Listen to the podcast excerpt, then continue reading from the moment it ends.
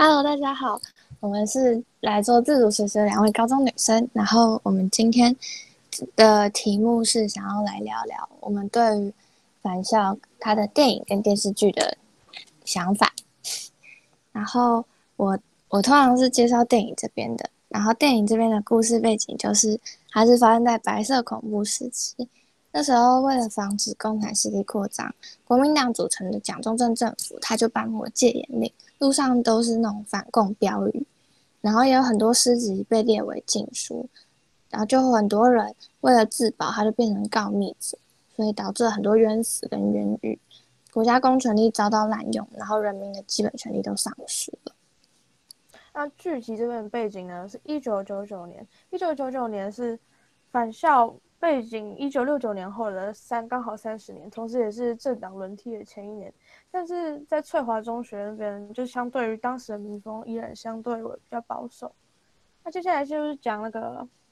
电影跟剧集之中比较重要的连接，就是影集中的女主角就是云香，她闯入翠华中学禁地，就是韩翠楼，然后她刚好捡到方瑞欣的白鹿项链，然后就开启他们之间的关系跟互动。他一开始学姐会帮云香写作，就让他有机会被诗社指导老师沈华，然后就被他看见。但是云香也因为学姐帮助他，然后他得到了才能，他走上与学姐类似但是也不一样的道路。然后我接下来要介绍的是电影中的演员，然后剧中方瑞欣的演员王静，她其实不只是个演员，她还是一个作家。然后她演了《返校》之后就获得了。台北电影节最佳的女主角奖，然后她也出演了《你的孩子不是你的孩子》，然后她获得了金钟奖的提名，还演了有一部电影叫《斗鱼》，她她出演里面的女主角是台湾很值得期待的新生代女演员。然后另外一位角色是张明辉，她是由傅孟博饰演的，她曾经在五十二届金钟奖获得迷你剧集电影。电视男主角奖，也演过很多广告跟 MV，有相当多代代表作品，感觉是一个很值得期待的新生代演员。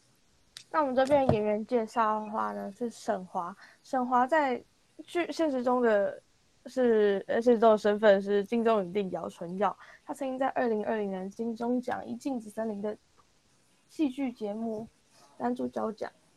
然后也。曾经在二零一六年已在台湾故事获得最佳行脚主持人奖，而剧中的白国峰教官则是在现实中是赵正平，在二从二零一七年底就开始参与三立都会台的综艺节目，然后让他的名声就是有稍微比较比较有名一点，然后他同时也是一名制片人以及导演，然后在剧中大部分。在剧中大部分角色都是新兴演员，然后就让这部戏剧呢充满了新兴气象。接下来我要再介绍我在电影中最喜欢的部分。我最喜欢的部分是张明辉老师跟方瑞欣的师生恋。然后他最后写给方瑞欣的信中里面写说：“今生无缘，来世再见，致自由。”我觉得这充分表达了，嗯，张明辉老师那种性格，就是很包容的感觉。然后也可以表达出他对方瑞欣的爱，就是他从头到尾都没有怪他，就算他就是被他害死之后，他也没有想要，嗯，就是责备他的意思，他还是很很爱方瑞欣。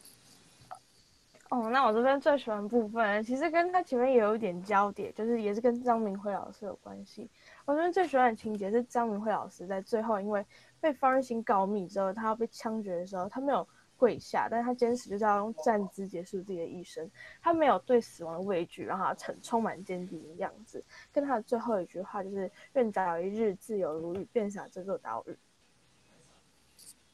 今天的 podcast 就到这里结束了，谢谢大家的收听。